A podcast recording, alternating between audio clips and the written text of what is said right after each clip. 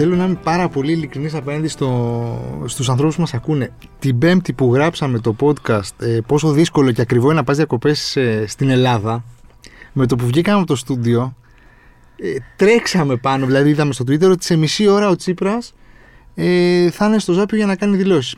Το χάσαμε αυτό το, Το momentum. το momentum λένε οι βασιλικοί. ε, αλλά γι' αυτό είμαστε εδώ τώρα. Για να το ξαναπιάσουμε. Γιατί, Και με τρομερή και το φοβερά ποιοτική παρέα. ναι, γιατί έχουμε δίπλα μας ε, τους αγαπητούς δημοσιογράφους από το News 24-7, τον Νίκο το Γιαννόπουλο και τον Γεράσιμο τον Λιβιτσανό. Καλησπέρα σας και σας ευχαριστούμε Καλησπέρα. πάρα πολύ που αποδεχτήκατε την πρόσκληση. Για Γεια να σας, συζητήσουμε καλησπέρα. λίγο ε, για τον προοδευτικό χώρο. Έτσι. Της, Ε, ε, αυτή η αναφορά πριν σε διακοπές και Τσίπρα δεν είχε κάποια σύνδεση. Όχι, όχι, όχι. όχι Δεν καμία. θεωρούμε ότι ο Τσίπρας πάει Όχι, όχι, διακοπές. Όχι, σε καμία περίπτωση. Αυτό εμείς θα μας τα πεις εσείς και θα εσύ. μας τα πείτε αυτά, ναι. Ε, θέλω να ξεκινήσουμε. Θέλω να σε ρωτήσω ένα πράγμα που μου. Δηλαδή, όλο το Σαββατοκύριακο το σκέφτομαι. Όλο το Σε Σαββατοκύριακο. ακούω με προσοχή. Πώς είναι δυνατόν από όλα αυτά που έχουν περάσει από το 2012, ας πούμε, σου βάζω Μμμ. τις τελευταίες τέσσερις εκλογικές αναμετρήσεις, τέσσερις-πέντε, ε, στη χώρα μας, το πιο να νιώθεις, λίγο να είσαι στα social, δεν χρειάζεται πολύ, και λίγο να βλέπεις τηλεόραση. Ο, το πιο μισητό πρόσωπο στην ε, πολιτική σκηνή της χώρας είναι ο Αλέξης Τσίπρας, για κάποιο λόγο. Και το πιο αγαπητό ταυτόχρονα. Και το πιο αγαπητό... Ε, Αγαπητό ήταν. Ναι, Είναι. ναι, κοίτα, τον, Είναι, ναι, δεν έχει ξέρω. και πολλούς ε, που τον Καλά, αγαπάνε, αλλά προφανώς έχει ακόμα. Αλλά δεν μπορώ να καταλάβω πώς αυτός ο άνθρωπος. Δηλαδή δεν υπάρχουν χειρότεροι από αυτόν. επειδή να- Δεν, δεν μπορείς να μισείς κάποιον περισσότερο από αυτόν. Δηλαδή πώς γίνεται; Επαναλα- Και είναι ο Τσίπρας αυτό το πράγμα. Επαναλαμβάνω, είναι το- αυτό το σήμα του καλού και του κακού, πώς το λέμε, το yin Το και Και το το yin, Gang, ναι, και το ναι, Gang. ναι. είναι ε, σε μία μερίδα ε, της κοινωνίας δεν θα έλεγα αλλά τέλος πάντων σε μία μερίδα μισητός και σε μία μερίδα εξαιρετικά αγαπητός έχει ε, lovers και haters Ναι, ναι, έτσι ναι, δεν το ναι. λέμε Ναι. Ναι, ναι, ναι. Ακριβώς αυτό συμβαίνει. Δεν είναι παράλογο γιατί πρόκειται για μια προσωπικότητα που ανδρώθηκε πολιτικά σε περιόδους μεγάλων αντιθέσεων, πολλώσεων. Μάλιστα θα πρέπει να κριθεί κυρίως από το πώς διαχειρίστηκε αυτές τις πολλώσεις που υπήρχαν στην ελληνική κοινωνία. Σου μιλάω για την περίοδο που η μέγιστη... Της πλατείας. Η πόλωση ήταν το μνημόνιο αντιμνημόνιο. Πώς το διαχειρίστηκε, θα κριθεί γι' αυτό. Πολλοί λένε, και νομίζω έχουν δίκιο, ότι το διαχειρίστηκε με γνώμονα την άμβλυνση των αντιθέσεων. Δηλαδή, ο Τσίπρας ήταν ένας από τους λόγους, λένε κάποιοι, που η κοινωνία δεν διχάστηκε. Από την άλλη, υπάρχουν και αυτοί που λένε ότι ο Τσίπρας δίχασε ε, την κοινωνία. Αυτό μπορεί, ξέρεις, α- αυτό μπορεί να πει κάποιος ότι το έκανε το πρώτο εξάμεινο της, ε, Με το που ήταν δημοψήφισμα. στην κυβέρνηση που έκανε το δημοψήφισμα. Το αν δίχασε. Ναι. Ξαναλέω όμως, μιλάμε για μια περίοδο που οι αντικειμενικές ε, συνθήκες ήταν ε, τέτοιες. Δηλαδή υπήρχαν ε, διλήμματα που μπαίναν από την πραγματικότητα, από τη μνημονιακή ε, πραγματικότητα που καλούσαν να λειτουργήσεις ή με τη μία πλευρά ή με την άλλη πλευρά. Και αυτό δεν συνέβη μόνο στο, στην κοινωνία, δεν συνέβη μόνο στον ε, ΣΥΡΙΖΑ, την αντιμνημονιακή ρητορική πριν τον ε, Αλέξη Τσίπρα σε σημαντικό βαθμό την υιοθέτησε και ο Αντώνης Σαμαράς προκειμένου να καβαλήσει τα υπαρκτά κοινωνικά ρεύματα και να γίνει κυβέρνηση. Και αυτός έχει σκίσει. Ναι, ήταν Μνημόνια. αντιμνημο- ένα αντιμνημονιακός. Κατά αυτή την Πρέπει να έννοια. το Ναι, ξεχάσουμε. Άρα, ζάπιο 1, ζάπιο 2. Ζάπιο ναι, ναι. ένα, ζάπιο Σαν τα δύο. ράμπο. Άρα λοιπόν είναι αρκετά πιο περίπλοκο το ερώτημα. Να σου πω κάτι που, που πιστεύω. Ο, ο Αλέξης Τσίπρας στην πολιτική του καριέρα ενέπνευσε πάθη. Είναι σαφές. Πολιτικά πάθη. Είχε όμως σχέση ειδική με ένα τμήμα της κοινωνίας δεν είναι πολιτική ακριβώς ανάλυση αυτό που θα σου πω, το οποίο είναι καθοριστικό. Με την ε, Ελληνίδα της μέσης ηλικίας, την Ελληνίδα μάνα. Είναι ο μόνος πολιτικός που έχω δει εγώ ε, τουλάχιστον, που οι ψηφοφόροι, ε, γυναίκες κυρίως, με 60 με 75, τον αποκαλούσαν ή Αλέξη ή το παιδί.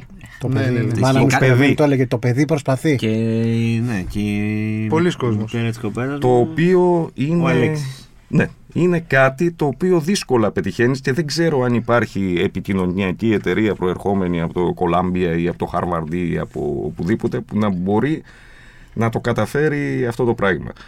Μου το έλεγαν μάλιστα και οι συνεργάτες του όταν ε, στις ε, περιοδίες ότι ο κόσμος ο οποίος εξέφραζε τον θαυμασμό του για τον, ε, για τον Αλέξη Τσίπρα ήταν κυρίως αυτή η γενιά ε, και αυτή η ηλικία. Και αυτό νομίζω ήταν ένα εντυπωσιακό στοιχείο. Κατά τη γνώμη σας, άργησε να παραιτηθεί; Για πες Νίκο. Δεν νομίζω. Ε, Καταρχάς, θεωρούμε ότι έκανε το σωστό, ας πούμε, δεδομένο. 100%.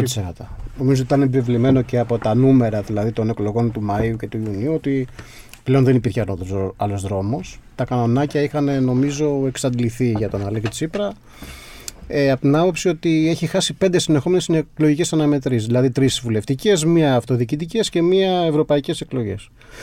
Ε, το 19 δεν ήταν η ώρα του, νομίζω να παραιτηθεί. Το 19 είχε πρίκα αυτό το 31,5% και έλεγε ότι μπορεί να μετασχηματίσει το κόμμα και να, τέλος πάντων, να φτάσει ξανά στην κυβέρνηση όσο το δυνατόν πιο γρήγορα. Τώρα δεν νομίζω ότι υπήρχε άλλο περιθώριο και νομίζω ότι έπραξε καλώς. Ε, εγώ θα περίμενα να παραιτηθεί να σου πω την αλήθεια από την Κυριακή το βράδυ. Νομίζω ότι είχε ήδη ετοιμάσει ας πούμε, κάτι. Νόμιζα εγώ, δεν υπήρχε κάποιο ρεπορτάζ. Νόμιζα εγώ, νόμιζα ότι κάποια στιγμή θα το κάνει και αυτό αμέσως.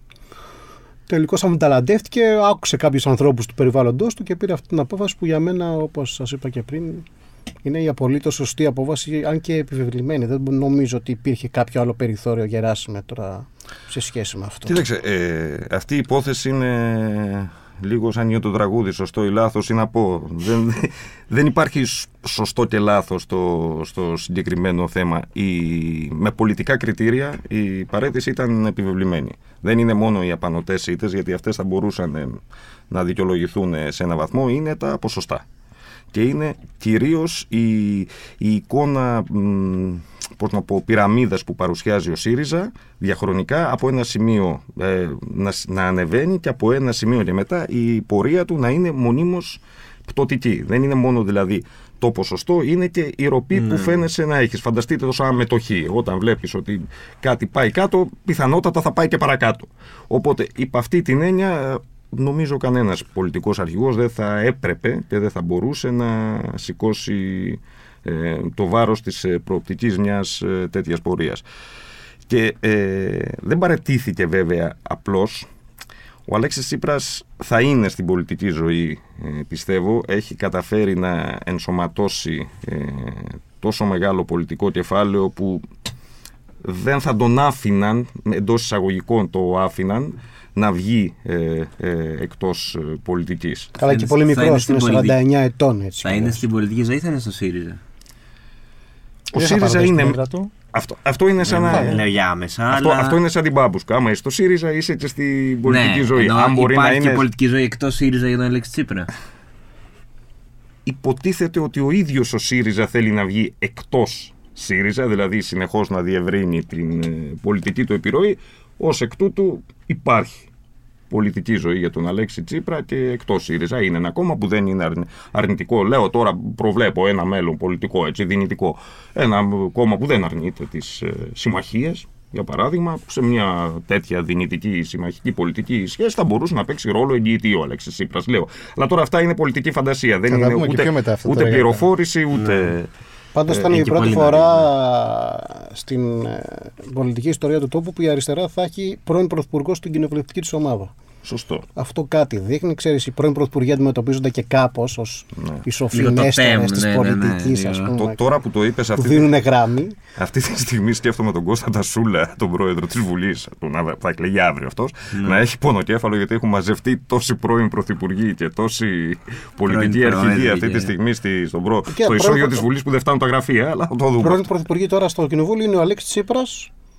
Ο... Που δεν έχει σημασία, είναι στο κοινοβούλιο. Α, ναι, μιλάς Όλοι τώρα οι για την- πρώην για την πρωθυπουργοί γραφεία, έχουν όλοι ναι. γραφείο. Ναι, ναι, σωστό. Ο ρόλος του ποιος ε, λες να είναι από εδώ και στο εξής; Δηλαδή, οκ, λέμε εγγυητής. Τι θα Όχι, πει αυτός είναι ένας αυτό; δυνητικό ρόλος που θα μπο- μπορούσα. Ό,τι ρόλο νομίζω έχει ένας πρώην ε, πρωθυπουργός σε ένα. Ναι, αλλά δεν μιλάμε για το Πασόκ Νέα Δημοκρατία. σε, ας ένα, πούμε. σε ένα κόμμα εξουσίας. Ναι, δεν μιλάμε για το Ναι, Πασόκ. ήταν πολύ Είναι- προσωποπαγές κόμμα. Είναι ακόμα ας πούμε, ε, κόμμα εξουσίας, γιατί ακούσαμε και πολλά πειρά από την ε, δεξιά. Ας πούμε, ότι Τι, όλα τα κόμματα είναι κόμματα εξουσίας. Εγώ δεν ξέρω κανένα κόμμα που να μην είναι κόμμα εξουσίας. Όλα τα κόμματα θέλουν την εξουσία. Στη, στη συγκεκριμένη περίπτωση, αυτό που εννοούμε. ο Τσούμπας, ας πούμε, δεν θα τον λέγαμε. Δεν θα Θέλει γίνει- και αυτός ένα είδος εξουσίας όμως. Κάποια στιγμή. Θέλει ένα είδος εξουσίας. Όταν λέμε κόμμα εξουσίας, τι εννοούμε για να είμαστε ακριβείς; Να παρέχει την αίσθηση στους ψηφοφόρους ότι μπορώ να διαχειριστώ τη συνθήκη αύριο το πρωί. Να διαχειριστώ μια κυβέρνηση αύριο το πρωί. Και ότι την θέλω, την επιδιώκω πολύ. Ναι, δηλαδή. και ότι το επιδιώκω. Τη διαχειριστική ικανότητα λέμε. Ναι, ο ΣΥΡΙΖΑ αντικειμενικά θα είναι κόμμα εξουσίας με την έννοια ότι έχει ένα στελεχειακό δυναμικό που διαθέτει υπουργική ε, εμπειρία, ένα πρόγραμμα προσαρμοσμένο στα, στα δεδομένα του σήμερα που ενσωματώνει και διακυβερνητική εμπειρία και δεν νομίζω ότι τα ποσοστά του είναι ακόμη τέτοια, δηλαδή θα πρέπει να πάει πολύ άσχημα στις επόμενες εκλογικές αναμετρήσεις για να μην μπορεί να ε, διεκδικήσει ε, ένα ρόλο. Μην ξεχνάμε ότι τα κόμματα εξουσίας όπως το περιγράψαμε πριν ε, κατ' εξαίρεση τώρα με τον Κυριάκο Μητσοτάκη βάζουν μπροστά το 4. Κατ' Ναι, ναι, ναι, εξαίρεση. ναι. Δηλαδή τα ποσοστά τα οποία θα παίζουν θα είναι εκεί μεταξύ 35 και 40%. Και αυτό με το ζόρι. Δηλαδή έβαλε και το 4 μπροστά ενώ ο ΣΥΡΙΖΑ έχει καταρρεύσει. Δηλαδή. Καλύτερα πολύ να, ρω- δύσκολα. να ρωτήσουμε τους ψηφοφόρους του που εγώ έχω δει που είναι. Είναι στο εκείνο το 50% της αποχής. Πάντα το λέω ότι αν βάλουμε, μάλλον εννοώ το τελευταίο διάστημα το λέω, ότι αν μπορούσα να βάλω μια κάλπη σε αυτούς τις αποχές, να τους πω για ψηφίστε ρε παιδιά να δούμε τι θα βγάλετε, πιστεύω ότι ο ΣΥΡΙΖΑ θα παίρνει 80%. Ναι, αλλά δεν, δεν λειτουργεί δυστυχώς έτσι. Όχι, δεν λειτουργεί, λέω, θέλω να το πω συμβολικά. Θέλω, από αυτό που έλεγες πριν, θέλω να σου πω, έχω επισημα- θέλω να σου επισημάνω δύο πράγματα. Λες ότι, ήταν, ότι είναι κόμμα εξουσία ο ΣΥΡΙΖΑ. Ένιωσα, και πολλοί κόσμος νομίζω Μμμ. το ένιωσε, ότι στην τελευταία κάλπη Μμμ. δεν ήθελε ε, να κυβερνήσει, ήθελε απλά να κερδίσει το Μητσοτάκι. Του είχε γίνει, γίνει κάπως ανεμονή, έτσι όπως το έπαιξε και επινο- επικοινωνιακά το παιχνίδι του. Και ίσως το ένα θα στήριξε. έφερνε το άλλο έτσι κι αλλιώς. Δεν μπορούσε να γίνει Και το άλλο που διαφορετικά. είπες για το στελεχειακό δυναμικό δεν έκανε και κάποια βήματα προς την ανανέωση. Δεν έκανε, είναι εν εξέλιξη. Η... Ε, Σου λέω μέχρι τι... Α, μέχρι πρότινος. Ε, ναι, αυτό θα, μπορούσες, αυτό θα μπορούσε κανείς να το πει, αν και είναι διαφορετικές συνθή- οι συνθήκες όταν ο Τσίπρας ε, ήταν πρόεδρος και όταν ο Τσίπρας δεν είναι. Σήμερα η αναγκαιότητα για ανανέωση του ΣΥΡΙΖΑ μετά την ε, αποχώρηση του Αλέξη Τσίπρα είναι άλλης τάξης και, και άλλης σημασίας. Όντως, έχεις δίκιο, τολμηρά βήματα δεν έκανε. Αλλά δεν ξέρω πόση σημασία είχε ε, για τον ε, ΣΥΡΙΖΑ αυτό το στοιχείο όταν λειτουργούσε γύρω από τον, ε, για τον Αλέξη Τσίπρα. Αυτός κατά κύριο λόγο ήταν ο φορέας των πολιτικών αλλαγών που γίνονταν ή δεν γίνονταν ε, στο κόμμα. Παρ' όλα αυτά, αυτό που λες επιβεβαιώνεται και από την πρακτική που ακολούθησε ο Αλέξης Τσίπρας στις εκλογές του Ιουνίου, όπου άλλαξε ε, ρόστερ, πώς να το πω έτσι, επέλεξε 10 πρόσωπα, κυρίως νέα σε ηλικία, κυρίως μη γνωστά. Αναδείχθηκε ο, η Διάννα Τεμπονέρας. Κουτυράκου, ο κύριος Τεμπονέρας, ναι, ο, αρκετά τέτοια. Αν το είχε κάνει λίγο νωρίτερα αυτό, δεν θα μπορούσε κάπως να. Αν η πολιτική δεν γίνεται με αν, αλλά όχι, δεν πιστεύω ότι θα έκανε τεράστια, αυτό φάνηκε λίγο τεράστια βεβαια- διαφορά. Αν το βεβαιασμένο έκανε και δηλαδή λίγο- τρεις, τρεις μήνες πριν τις εκλογές του Μαΐου, δεν ξέρω αν θα άλλαζε Αυτό κάτι. θα, θα, θα έπρεπε να γίνει λογικά από το 2019 Όχι, εγώ δεν, και δεν, δεν μετά. εννοώ μήνες. Ε, Χάνεις το 2019, δεν θα έπρεπε να κοιτάξεις Ε, μια. νομίζω εκεί ε, ο ΣΥΡΙΖΑ άρχισε πολύ. Μετά τον έπιασε και η- το βέρντικο της πανδημίας. Το Ναι, οποίο ήταν δηλαδή πολύ κακό. ο ΣΥΡΙΖΑ σου έδωσε και την εντύπωση ότι το 2019 μέχρι δεν ξέρω, το 2021 δεν έκανε καν αντιπολίτευση. Ήταν λίγο. Ήταν δύσκολο να γίνει αντιπολίτευση σε μια περίοδο πανδημίας που το, ήταν και Πολύ μονοθεματική επικαιρότητα. Δηλαδή, ασχολιόμασταν όλοι με την πανδημία και τα συναφή. Οπότε εκεί δεν ήξερες πώς θα το πας. Ναι, δηλαδή, ήταν αν και ήταν λίγο μια πολύ αμήχανο, ναι. μεγάλη αντιπολιτευτική τακτική ισχυρή, θα έλεγες ότι δεν στηρίζει, θα έλεγε κανείς ότι δεν στηρίζει.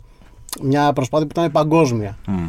Προσπάθησε να τη στηρίξει, τη στήριξε εν πολύ στη συγκεκριμένη προσπάθεια και τον εμβολιασμό κτλ. παρά τις ε, κα, τις κατατόπους τέλος πάντων εκεί έτσι περίεργες ε, καταστάσεις που δημιουργήθηκαν αλλά από το 21 και μετά η αλήθεια είναι ότι υπήρχε ο χρόνος για να γίνει και δεν έγινε υπήρχε μια σχετική γεράσιμη θα έλεγα αδράνεια και μια σχετική έτσι αναμονή του στυλ ότι κάποια στιγμή θα τους έχουμε. Κάποια στιγμή Όριμο θα τους φρούτο. φτάσουν. Ναι, ναι, κάποια στιγμή θα, θα τους φτάσουν. γίνει τώρα μια μεγάλη κουβέντα στο ΣΥΡΙΖΑ για να βρούνε το, το λάθος που είναι πώς ψάχνεις στη, που είναι η διαρροή όταν ο Σολίνας είναι μέσα από τον τοίχο.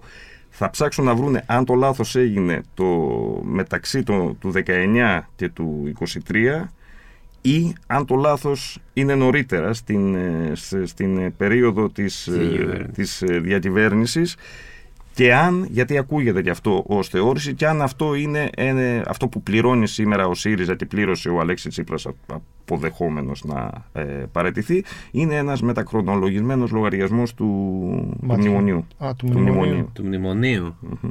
Του μνημονίου. Είναι ένα ερώτημα. Του αυτό. μνημονίου. Δηλαδή από. Ε, Ω αντιμνημονιακό που, το, που έκανε την εφαρμογή του. Όχι, από μα αυτό. προφανώς λέει την το όχι, υπερφορολόγηση ναι. της μεσαίας Ακριβώς. Α, τάξης, όχι. τα Όλα δύσκολα αυτά τα οικονομικά στοιχεία. μέτρα. Και κυρίως δηλαδή. την πώληση των το λιμανιών. μαξιλαράκι. και κυρίως αν του επέτρεψε η κυβερνητική διαχείριση σε μνημονιακές συνθήκες να επανασυστηθεί στην κοινωνία και αν το προσπάθησε. Γιατί σε αυτές τις ε, εκλογές, εγώ το, το θεωρώ δεδομένο αυτό, κέρδισε λίγο η Νέα Δημοκρατία, λίγο, έχασε πολύ Ναι, ναι. η αριστερά. Ναι, ήταν σαν να. Και ίσως τιμωρεί επει... ο- και πρωτίστως επειδή έχασε η αριστερά διατήρησε και ελαφρώς επαύξησε, ελαφρώς το τονίζω αυτό, επαύξησε τις δυνάμεις της η Νέα Δημοκρατία. Τώρα, η υπόθεση της ακροδεξιάς είναι μια άλλη, ε, Μια άλλη ιστορία. ιστορία. Έχει να κάνει με πράγματα που βλέπουμε τώρα στην Ευρώπη, που βλέπουμε τώρα στη Γαλλία, θα τα δούμε και στην Ελλάδα. Είναι όμως ένας συνδυασμός ε, παραγόντων. Οπότε το ερώτημα είναι αν η αδυναμία του ΣΥΡΙΖΑ να επανασυστηθεί στην κοινωνία ήταν τελικά το κόστος το μνημονιακό. Γιατί ο κόσμος θέλει να δει εναλλακτικές πάντα. Πρέπει η εναλλακτική να, να, να, να φωτίζει, να αναβοσβήνει. Είμαι εδώ και είμαι έτσι και διαφέρω πολύ από το άλλο. Δεν Ή- ξέρω αν του το επέτρεψε αυτό η- η- το κληροδότημα μιας ε, μνημονιακής Είπες δράσης. μάτι Εντάξει. κατά λάθος πριν. Είπε μάτι. Είπες μάτι. Ε, Νομίζω καλά το είπες. Εγώ νομίζω ότι τη γύρωση με την κοινωνία την έχασε εκεί πέρα, εκείνη την Το περίοδο. καλοκαίρι έτσι. του 18 είναι ένας πολύ σημαντικός ε, χρονικός ορίζοντας για το ΣΥΡΙΖΑ και την πορεία του την κυβερνητική αλλά και τη μετέπειτα. Γιατί, Γιατί ενώ περίμενε ο Αλέξης Τσίπρας και ο ΣΥΡΙΖΑ ότι το καλοκαίρι του 18 θα ήταν η εποχή στην οποία θα μπορούσε να σταθεί και να απογειωθεί ε, αφενός στηριζόμενος στην ρύθμιση του χρέους αφετέρου στην έξοδο από τα μνημόνια τελικώς ανάμεσα σε αυτά τα δύο γεγονότα τη ρύθμιση του χρέους που έγινε τον Ιούνιο την συμφωνία των Πρεσπών που έγινε επίσης τον Ιούνιο και την ε, έξοδο μας από τα μνημόνια που έγινε τον Αύγουστο τι υπήρχε τον Ιούλιο υπήρχε η φωτιά στο μάτι.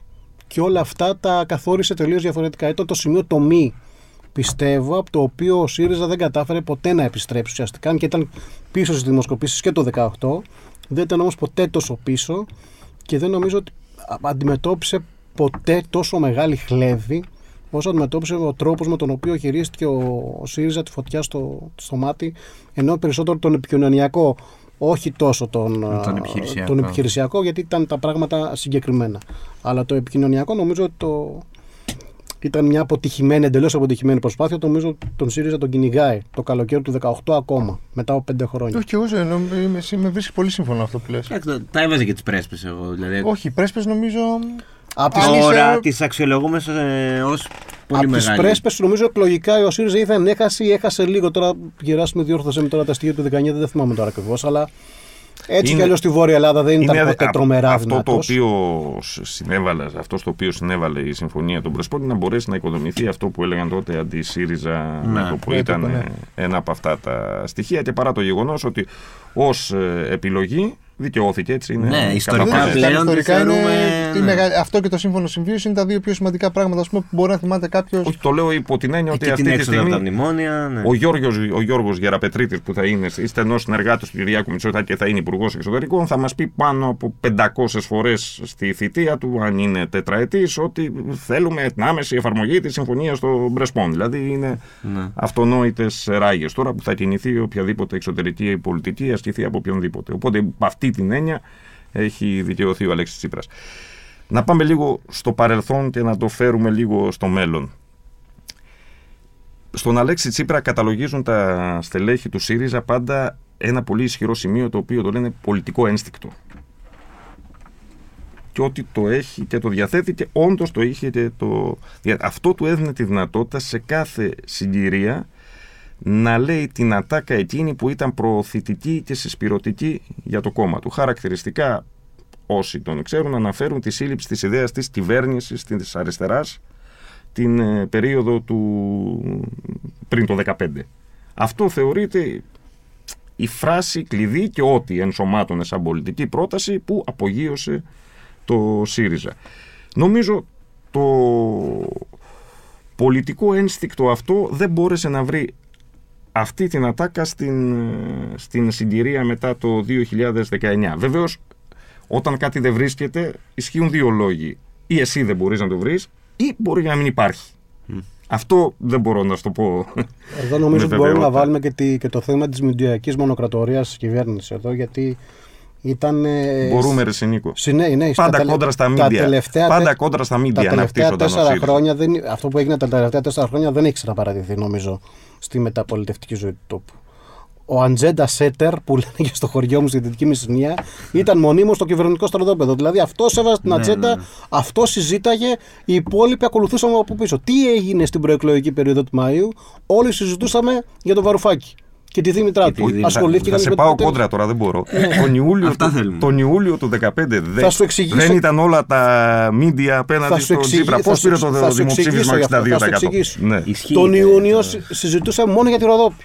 Ξαφνικά θυμήθηκαν όλη τη μειονότητα στη Θράκη.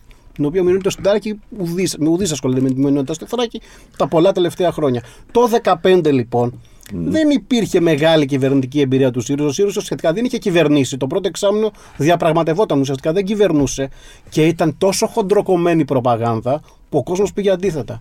Τώρα η προπαγάνδα έγινε με περισσότερο τάχτ, με περισσότερο σύστημα Πιο επιστημονικά λες. πιο αισθημο- επιστημονικά και υπήρχε φυσικά και η προηγούμενη κυβερνητική εμπειρία του ΣΥΡΙΖΑ, η οποία δεν ενσωμάτωνε για τους περισσότερους ευχάριστες εμπειρίες.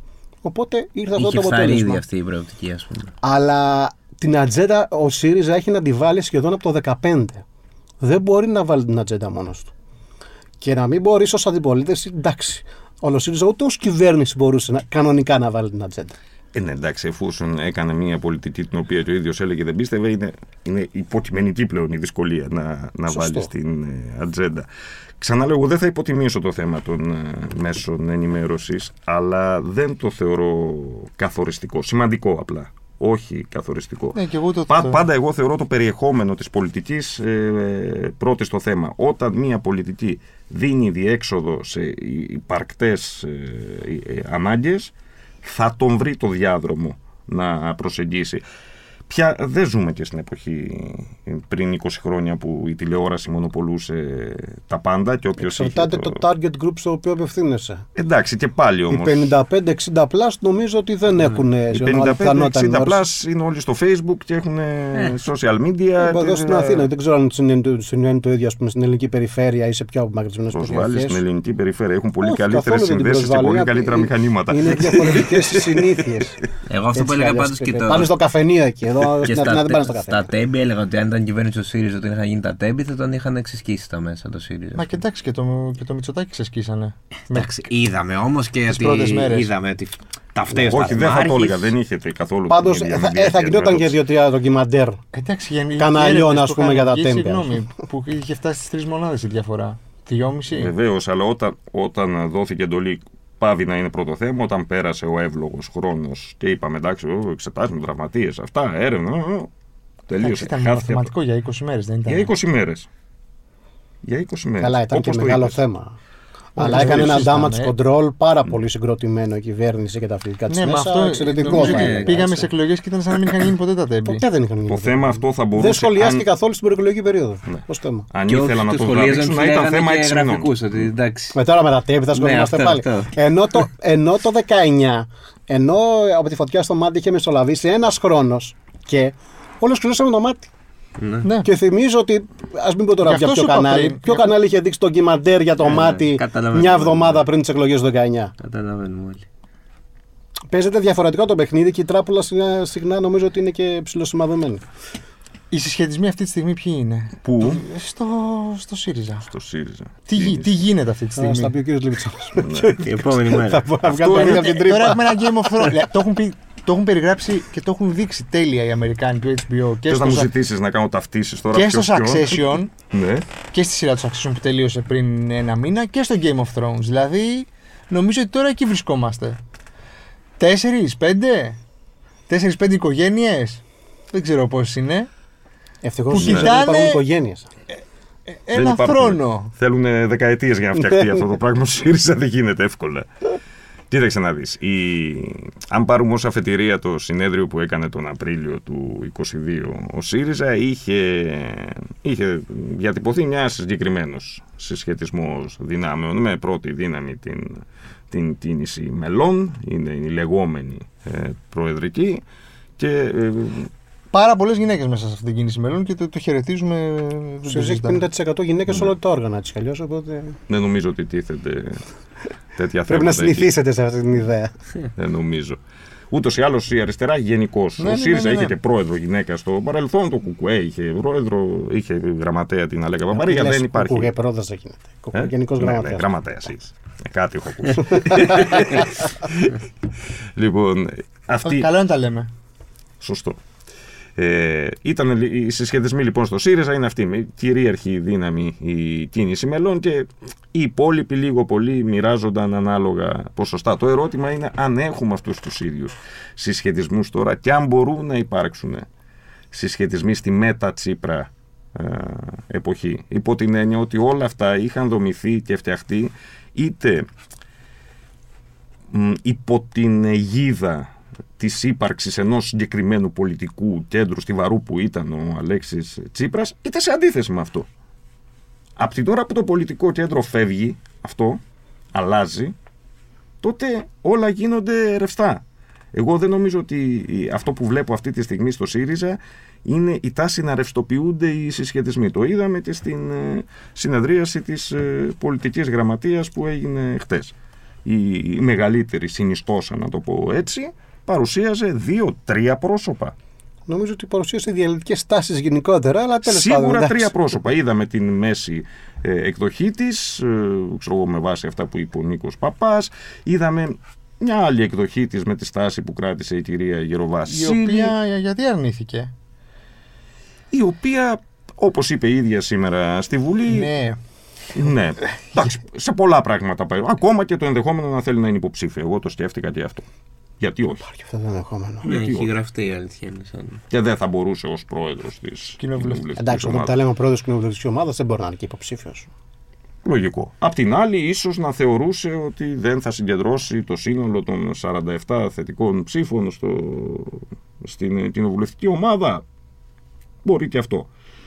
Πάντως έχει να κάνει με την ίση τακτής. Δεν θα είναι απούσα η Όλγα Γεροβασίλη από τη- τα κοινοβουλευτικά πράγματα. Δεν έχει τη θέση του Προέδρου, έχει τη θέση του Αντιπροέδρου της Βουλής όμως. Ξέρουμε κοινή και τα νήματα πολύ καλά, Γιώργη Βασίλη. Τα Ναι. χρόνια τώρα. Δεν, ε, πιστεύω ένας από τους δύο λόγους αυτούς θα ε, μπορούσαν να είναι. Ίσως να ήθελε να κρατηθεί και λίγο πιο μακριά από το παιχνίδι που, που γίνεται αυτή τη στιγμή στο ΣΥΡΙΖΑ από τις ε, κόντρες ας πούμε και από τις καραμπόλες που... Και αυτούς που έχουν βγει πιο Ναι. μπροστά.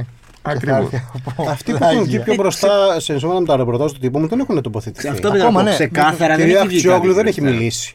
Μην, Ε, Ο κύριος Χαρίτσης δεν έχει Κανείς, μιλήσει. ναι, Η όλα κυρία είναι από τα- Δούρου δεν έχει από τα μιλήσει. ρεπορτάζ είναι όλα. Κατά τη γνώμη μου όποιος δεν μιλάει θα είναι υποψήφιος. Και εγώ αυτό πιστεύω. Ναι, 100%. όχι. Όποιος μιλάει δεν θα Ισχύει είναι. το Χαρίτσι ε, Αχτσιόγλου δεν θα είναι μαζί υποψήφοι. Είναι πολύ λογικό. Είναι πολύ κοντά οι δυο τους. Μμ. Είναι πολύ λογικό να μην έχουν αντιπαραθετική... Στην ίδια Για να λογική μην, νομίζω. Είναι πολύ βρίσκονται. λογικό.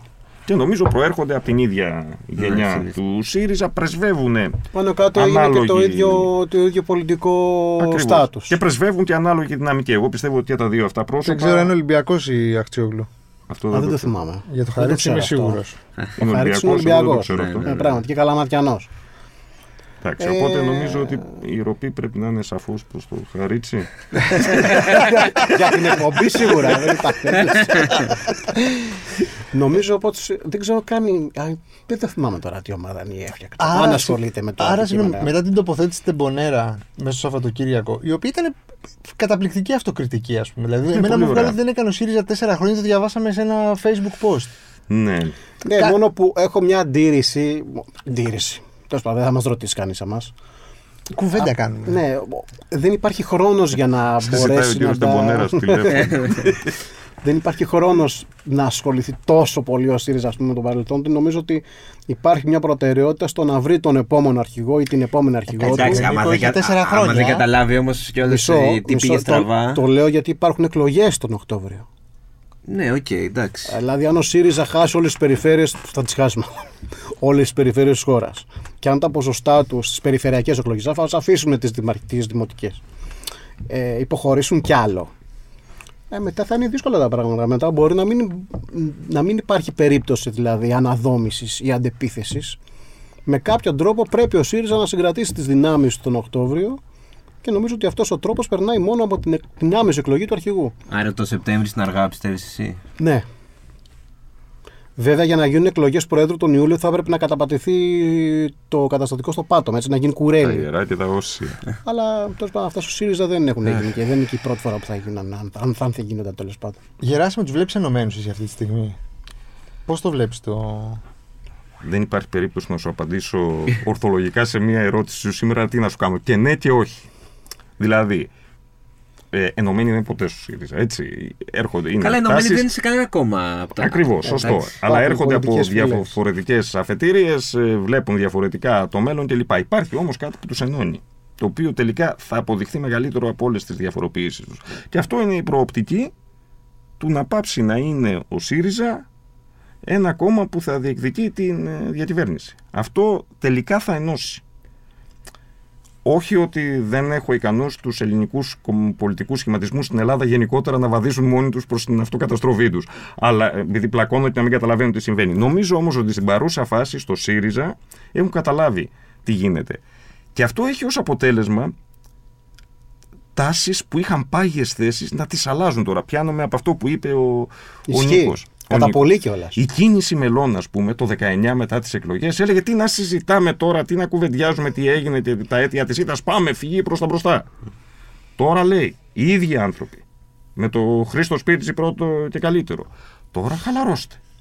Αναλυτική συζήτηση. Αναλυτική, πάμε, κουβεντιάζουμε για πάντα. Ατέρμον. Χρόνος υπάρχει. Η ομπρέλα πάλι. Στις εκλογές του 19 χαλαρώσουμε, να κάνουμε ένα αναλυτικό συνέδριο, να δούμε την τελευταία ε, ανθιπολεπτομέρεια του γιατί έγινε βαθιές ιδεολογικο-πολιτικές αναλύσεις κλπ. Τώρα εκλογές. Πάμε τώρα για Τον αρχηγό. Ιούλιο ψηφιακές. Που, που τον Άι ΣΥΡΙΖΑ. Άι ΣΥΡΙΖΑ, όχι τον Άι. τον Άι ΣΥΡΙΖΑ δεν ήθελε να τον βλέπει. Δηλαδή θέλω να σου πω ότι βλέπουμε κάτι μετακινήσεις ε, οι οποίες δείχνουν ότι όλες οι πλευρές, η κάθε μία Και με τον έχουν τρόπο, καταλάβει ρίχνουν ότι- νερό στο κρασί. ότι- όχι, έχουν είναι- καταλάβει ότι Κάτι θα, πάει πολύ Ναι. λάθος. έχει, κατα- έχουν καταλάβει ότι θα πλακωθούμε για το ηχόπεδο και στο τέλος να μας το φάει εφορία. Ναι. Αυτό. Θα, θα έχουμε οικόπεδο να τσακωθούμε. Α, και τώρα που Αυτό. είπε και κόπεδο και φορεία. Ναι. Να Έχεις ένα πούμε- οικόπεδο. Όχι, κανένα. Στον 9. Τι. να πούμε εδώ ότι με τις, με τις φτωχές εκλογικές του επιδόσεις ο ΣΥΡΙΖΑ έχει κατορθώσει να αντιμετωπίσει ως και οικονομικό πρόβλημα γιατί η οικονομική επιχορήγηση μειώνεται στο μισό. Η οικονομική επιχορήγηση μειώνεται και στο μισό. είναι γνωστό ότι τα χρήματα δεν περισσεύουν. Ε. Αυτό Δεν θα πάρουν επικοινωνία λόγο δηλαδή ούτε τώρα. Δεν ξέρω πώς θα εκμεταλλευτούν τα χρήματα που θα τους δώσουν. Πάντως θα είναι τα μισά σε σχέση με αυτά που πέρανε την ε, Πάρουν προεκλογούμενη Πάντως- κοινοβουλευτική περίοδο. το προηγούμενο κόμμα που είχε τέτοια προβλήματα, η Νέα Δημοκρατία, το έλυσε με έναν δανεισμό, τον οποίο Ναι. μας τον φέσωσε και ακόμα Ε, Τώρα το ξεχρεώνουμε. φαντάζει να βγει ο ΣΥΡΙΖΑ προ δανεισμό στις τράπεζες, δεν νομίζω ότι μπορεί να Δεν νομίζω πείσει. ότι μπορεί να γίνει λίγο. Εντάξει, αυτό είναι ένα θέμα που λύνεται δια της αύξησης της πολιτικής επιρροής. Προηγείται η αύξηση της πολιτικής επιρροής. Δεν θα μειωθεί τόσο γρήγορα η Όχι, χρηματοδότηση, βέβαια. γιατί πας με τα παλιά ποσοστά. Και, δηλαδή στα λογιστικά Ναι, έτη, ναι, ναι, η ναι. αύξηση της πολιτικής επιρροής είναι αυτή που θα λύσει και το τεχνικού χαρακτήρα αυτό Και θέμα. να δουν Πολύ κάτι, σημαντικό, κάτι αλλά βουλευτές τεχνικού παραπάνω χαρακτήρα. από την εκλογική της αποζημίωσης. Όσοι δίνουν. Και αυτά μπορούν να... Κυρίως όμως είναι θέμα πολιτικής επιρροής αυτό το... Ο, ο Τσίπρας θα είναι όντως τόσο ουδέτερος όσο παρουσιάζεται. Πιστεύω σε αυτή τη φάση δεν θα στηρίξει. Όχι δημόσια, δημόσια ξεκάθαρα δεν θα το κάνει. Έστω και παρασκηνιακά. Παρασκηνιακά, άμα τα ήξερα δεν θα ήταν παρασκηνιακά. Πιστεύω όμως ότι έχει δώσει ένα. και άμα τα έλεγα δεν θα ήταν παραξι- Ναι, ναι. παρασκηνιακά. Ε, πιστεύω ότι έχει δώσει ήδη το έναυσμα. Δηλαδή την πολιτική γραμμή την έδωσε με, την, ε, με τη δήλωση αποχώρησης. Όταν σου λέει νέο κύμα, σου λέει νέο κύμα. Τι- ε, Μετρημένη είναι στο Ναι, ΣΥΡΙΖΑ. ναι, ναι. Αυτή Δεν θα είναι ο που- Σπίρτζης. Δεν θα είναι, ναι. Ναι, Ούτε δεν θα η είναι ο Παπάς, Γεροβασίλη, δεν θα ας είναι πούμε. η Γεροβασίλη, δεν θα είναι ο Τσακαλώτος, Φλαμπουράρη, δεν ναι. θα είναι ο Τσακαλώτος.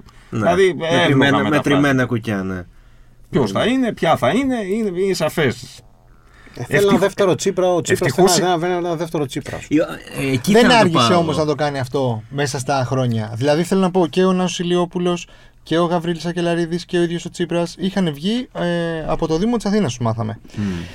Δεν άργησε να βγάλει ένα πιο νέο πρόσωπο, ρε παιδί μου, την τελευταία τετραετία. Ε, δεν είχε υπόψη του ότι θα φτάσουμε εδώ, εδώ που τα λέμε. Αυτό Ναι. το σκέφτασε Ε, μετά το τα ένα 60. δεν έφερε και το άλλο όμως. Δεν το, δεν το είχε, δεν περίμενε αυτό το αποτέλεσμα. Δηλαδή δεν, να, να εγκαλέσουμε τον Τσίπρα για οτιδήποτε. Αλλά γιατί δεν μάντεψε το, αυτό Όχι, που δεν λέω να μάντεψε μαζέψει- κανένας. Δεν λέω να μαντέψει το αποτέλεσμα. Λέω να. Να ανανεώσει λίγο τη. Ναι, Νομίζω όταν ότι- είσαι 49 χρόνια, γιατί να το κάνεις αυτό; Να το, γιατί να φτιάξεις το, τον πάγκο από τώρα; Μπορεί να το Ναι, έχεις στο σε έχω μυαλό δέκα του, χρόνια αλλά, που- αλλά για αργότερα. Για αργότερα. Αυτό μου φαίνεται το πιο λογικό. Στη Δηλαδή ο συνέχεια. Τσίπρας και στο μυαλό του ότι θα είναι για την επόμενη δεκαετία. Η λογική σήμερα έλεγε ότι ο Τσίπρας ή Γιατί, θα εσύ ήταν το ξανά πίστευες; πρωθυπουργός ή Ναι, αρχηγός το πίστευα. δυνατός αξιωματικής αντιπολίτευσης με μια διαφορά Όχι, και πολύ πιο υπάρχει και μικρή πολλοί από την Νέα κόσμος που Δημοκρατία. πιστεύει ότι ΣΥΡΙΖΑ χωρίς Τσίπρα. Ναι, αυτό μένει να αποδεχθεί. Ναι. Πάντως, Αυτό, αυτό νομίζω ότι είναι ένα, δεν ξέρω, ένα σχήμα λόγου το οποίο δεν το πιστεύει ουσιαστικά κανείς. Εφόσον το Πασόκ έφτασε στο σημείο να αντικαταστήσει τον Ανδρέα Παναδρέου, εγώ δεν νομίζω ότι μπορεί κανένα άλλο κόμμα να Εντάξει, Ανδρέου, αντιμετωπίσει ε, τι- θέματα ο Ανδρέου ήταν, διαδοχή. ε, δικαστής Εντάξει, ανα- μιλάμε τώρα αναγκαστικά. για- δεν τον αντικατέστησε. Αναγκαστικά. Ναι, δηλαδή. Ο Ανδρέας Αντικατα- πέθανε. Αντικαταστάθηκε τον Ιανουάριο του 96, Ήταν- βέβαια που ήταν, ήταν ο στο Ανδρέας, ήταν Νάσιο, πάρα πολύ εντάξει. άρρωστος. Αλλά τέλος πάντων, εφόσον το Πασόκ μπόρεσε να ξεπεράσει το- αυτό το μεγάλο, τον τρομερό όγκο της κληρονομιάς του Ανδρέα Πανδρέου και να ξανακυβερνήσει άλλες δύο τετραετίες, να ήταν και πολύ δυνατό, ε, νομίζω ότι και ο ΣΥΡΙΖΑ μπορεί να τα καταφέρει. Και ο Τσίπρας είναι εδώ, ε. Εντάξει, Βέβαια, ο- βέβαια ο- εφόσον, εφόσον θες να κάνεις αυτή την αναλογία, θα σου Ναι. πω ότι το Πασόκ που κυβέρνησε μετά τον Ανδρέα Παπανδρέου. Δεν ήταν και πολύ καλό. ήταν μόνο κατόνομα Πασόκ. Εντάξει, Και σωστό επίσης. είναι αυτό. Δεν έμοιαζε με ο το ΣΥΡΙΖΑ Πασόκ δεν του έφτασε Ανδρέα ποτέ να έχει Παπανδρέου. τη λαϊκή βάση του Πασόκ. Εντάξει, το Πασόκ. Όχι, σε- μα αυτό σου λέω ότι εφόσον το Πασόκ τα κατάφερε, που για το Πασόκ και τη λαϊκή του βάση, επειδή μου ο Ανδρέας ήταν κάτι σαν ημίθεος, έτσι. Εγώ νομίζω ότι και ο ΣΥΡΙΖΑ μπορεί να τα καταφέρει σε βάθος χρόνου. Ο ΣΥΡΙΖΑ, αν θέλουμε να κάνουμε αυτή τη σύγκριση, δεν είναι δεν έχει τη λαϊκή βάση του Πασόκ. Τα, τα ποσοστά τηρουμένων των αναλογιών και των εποχών, γιατί είναι 48% δεν πιάσεις κανείς τώρα, τα έχει. Τι δεν έχει. Τη γύρωση με τον κόσμο που είχε το Πασόκ. Δεν έχει δύναμη στα συνδικάτα. Φυσικά. Τεράστιο. Το Φυσικά. Πασόκ ήταν κυρίαρχος στη Στα ΓΕΣΕ εργατικά, βέβαια. και όχι σε αυτή τη ΓΕΣΕ που είναι ναι, τώρα ναι. που εκφράζει το 20% των εργαζομένων επειδή Πας τόσες και το ένα το άλλο το συζητάμε. Η ΓΕΣΕ τότε ήταν δύναμη. Σου θυμίζω ότι όταν ο Γιαννίτση, όταν ο Γιαννίτσης επί Σιμίτη θέλησε να κατεβάσει ασφαλιστικό νομοσχέδιο και διαφώνησε το Πασόκ με τη ΓΕΣΕ, κατέβασε 300.000 κόσμο στον δρόμο και το νομοσχέδιο πήγε πρίπατο. Ναι. Μεταξύ τους. Σωστό. Και, Δηλαδή, και για την τοπική αυτοδιοίκηση. και ισχύει στην αυτό. τοπική αυτοδιοίκηση τεράστιε. Ο Αυτά ΣΥΡΙΖΑ δεν δεν έχει ο ΣΥΡΙΖΑ. έχει αναφορές στην τοπική αυτοδιοίκηση. Ε, Παραελάχιστες. Είναι εξαιρέσεις που Το γιατί επιβεβαιώνουν τον δεν κανόνα. έφταξε, ναι. δηλαδή. Αυτό είναι μια κριτική που την κάνουν και οι ίδιοι στον εαυτό τους. Δεν χρειάζεται να τη. Δεν κάνω έφταξε, γιατί το έχουμε πει εμείς μεταξύ μας. Γιατί ο ΣΥΡΙΖΑ δεν έγινε ποτέ επαγγελματικά- επαγγελματικό κόμμα με σούπερ επαγγελματικά στελέχη. Συμφωνώ απόλυτα. Αυτό ναι. Ήταν ένα κόμμα, ας το πούμε, ψηλοεραστεχνισμού. Που δεν περίμενε και ότι θα Με κυβερνήσει. τα επαγγελματικά του στελέχη να προέρχονται από την ε, ανανεωτική αριστερά ας πούμε, μιας προηγούμενης εποχής και να μην μπορούν να βρουν ρυθμούς έντονους έτσι, και, στο, και στο τομέα της εργασίας, ας το πούμε έτσι. Και ο ΣΥΡΙΖΑ παρέμεινε Σε στα αυτό- επίπεδα Σε αυτό ο αντίλογος του είναι, επαγγελματικού. θεωρείς, ας πούμε, της Νόβε της Νέας Δημοκρατίας. Δεν ξέρω αν έχεις δει. Είναι τίποτα επαγγελματίες, ας πούμε, τίποτα. Όχι, νομίζω ότι χρειαζόταν περισσότερη... ή το κουκουέ που έχει οργάνωση δεν είναι τίποτα. Ε, το κουκουέ, αν δεν είχε, σπουδαγμένη της αν δεν είχε οργάνωση θα επικοινωνιολογίας. είχε διαλυθεί το Ε, ως ε, κόμμα. αυτοί έχουν ε, πειθαρχία. Ήθελε- Αλλά θέλω να σου πω, δεν νομίζω ότι ο, ο κομματικός μηχανισμός της Νέας Δημοκρατίας έχει τίποτα θαυματοποιού, τίποτα Όχι, τύπους νομίζω τώρα ότι περίεργους. θαυματοποιοί, θαυματοποιοί δεν υπάρχουν, αλλά Ναι. σίγουρα νομίζω ότι έχει μια καλύτερη οργάνωση και ε, πιο επαγγελματικά στελέχη. Ναι. Όχι, ναι, στελέχη, συμφωνώ ρε και παιδί εγώ, μου, που στελέχη. βλέπουν αυτό το πράγμα ως τη δουλειά τους, ως ένα Πολλού παπαμιμίκους, ας πούμε. Κάπως έτσι, τώρα θυμήθηκες τώρα το πούμε. Ήταν, Δέκα είναι μικροί ο δηλαδή να παπαμιμίκοι. πεις έναν. ε, Πολλούς γκρούεζε, ας ένα- πούμε, για να ένα- καταλάβεις. ένα- Μαρινάκηδες έναν και πάει νεοδημο- λέγοντας. Έναν δημοκράτη ε, που είναι επάγγελμα δημοκράτη. Είναι ο Παπα- είχα- Τον είχα πάντα στο μυαλό μου στον Παπαμίκο. σω από τότε με, τη, με τις εκλογές. Τι είναι αυτό γύρω στην Ξέρεις τι; κοινωνία; Ο Παπαμιμίκο. Κατά κάποιο τρόπο. Αυτό το τέτοιο, Α. στο, τι είναι στο, στο επαγγελματίας. Ε... Ναι, αυτοί οι επαγγελματίες είναι γύρωση. Δεν λέμε το, τόσα χρόνια Ξέρεις τι είναι ότι γύρωση. τους επαγγελματίες της πολιτικής δεν αντέχει πια ο ψηφοφόρος και θέλει να δει. Ε, Σου δείχνει ότι σαν κόμμα είναι πιο επαγγελματικό. Ναι, όχι, εμένα μου βγάζει, ναι, ότι είναι πιο επαγγελματικό. Το- Μια φίλη που τρέχει μια τοπική του ΣΥΡΙΖΑ στην επαρχία, δεν θα πω τώρα που δεν έχει σημασία. Μου λέει: Έχω το εξής παράπονο, ρε παιδί μου, το έλεγε από το 19. Παίρνουμε τηλέφωνο στην Κουμουνδούρου για τα. Και να εκφράσουμε μια απορία, να μας λύσουν ένα πρόβλημα συγκεκριμένο. Δεν το σηκώνει κανείς, ρε παιδί μου, λέμε πριν τις 11 η ώρα. Γιατί; Λέω, «Τι- Τι να σου Εντάξει, πω. καλά, αυτά είναι δείγματα, δείγμα υγείας. Δείγμα υγείας είναι Ο αυτό. κόσμο ξυπνάει νωρίς. Για σένα. Εντάξει. Θέλω να σου πω, ρε παιδί μου, ότι Η πολιτική γίνεται βράδυ, το ξέρουμε τώρα. Κάποιοι Χρόνια στη κινιόντουσαν δημοσιογραφία. με τα δικά τους ωράρια και τις δικές τους απόψεις. Αλλά αυτό δεν θα άλλαζε και δεν πρόκειται να αλλάξει ποτέ στο ΣΥΡΙΖΑ ουσιαστικά. Πρέπει να βρεθεί κάποιος πάρα πολύ συγκεντρωτικός, ας πούμε, που θα τους βάλεις στα, τα δύο πόδια σε ένα παπούτσι και επίσης θα πρέπει να στελ... ανανεωθεί στελεχικά το κόμμα κατά 50-60-70%. Μάλιστα. Το βλέπω δύσκολο. Πολύ ως Ε, πριν, ακατόρθωτο. πριν κλείσουμε μια πρόβλεψη για το ποιος θα είναι ο επόμενος που θα κρατήσει το Πρόβλεψη. τιμόνι της. Ναι, ποιος πια. Τι πιστεύετε; Ε, feel- feeling, Ο όχι Γιαννόπουλος ούτε ρεπορτάζ ούτε έχει τίποτα. το Feeling. ποτό- Φαντασιακά δεν μπορώ να το δω, δεν το ξέρω το. Όχι, χωρίς ρεπορτάζ. Έτσι, αλλά νομίζω ότι. Την πεποίθησή σου την έχεις εκφράσει. Ναι, η Έφια Κτσόγλου νομίζω ότι έχει το πακέτο αυτή την ώρα. Να ηγηθεί. Μικρή, Γιατί στην... ε, πολύ γρήγορα ε, πιο μικρή στην αυτό ηλικία. το πακέτο τι περιλαμβάνει; μικρή στην ηλικία, καλή θητεία ως υπουργός σε ένα πολύ δύσκολο υπουργείο σε μνημονιακές συνθήκες. Ε, καλή παρουσία επικοινωνιακά, πολύ καλή παρουσία επικοινωνιακά και γιατί αυτό θα παίξει ρόλο όσο και να ακουστεί περίεργα, όμορφη γυναίκα. Ε, και, νομίζω ναι, ότι- και συμπαθεί στον κόσμο γενικά. Αυτά. και συμπαθεί στον Δεν κόσμο. είναι Αυτό, ότι- Σχετικά αυθάρτη. Αλλά νομίζω ότι έχει το πακέτο. Βέβαια, περιμένουμε να τοποθετηθεί έτσι. Μέχρι στιγμής τώρα που μιλάμε, Ναι. ε, δεν έχει τοποθετηθεί επισήμως. Σχεδόν σε καμία βάση έχει Κανείς αξιόλου μετά την όμως. παρέτηση. Ναι, την παρέτηση. Κανείς. Αλλά αυτό είναι μια δική μου εντελώς προσωπική άποψη που δεν δεσμεύει κανένας σε αυτό το τραπέζι. Εντάξει, να σου πω κάτι. Μπορεί να το ακούσει αυτό το podcast η Εφιαξιόλου και να πει αφού ο Γιαννόπουλος. Ε, α, είμαι σίγουρος. Προχωράω. Εννοείται, εννοείται. Ε, Προφανώς. Γεράσιμε. Εγώ επειδή δεν μου αρέσουν οι ομοφωνίες, παρότι Ωραίο, θε- ναι, θεωρώ ναι. πιθανό να είναι η Έφη, θα πω τον Αλέξη Χαρίτσι. Οκ. Πιστεύω ότι αυτή ένας από τους δύο θα είναι.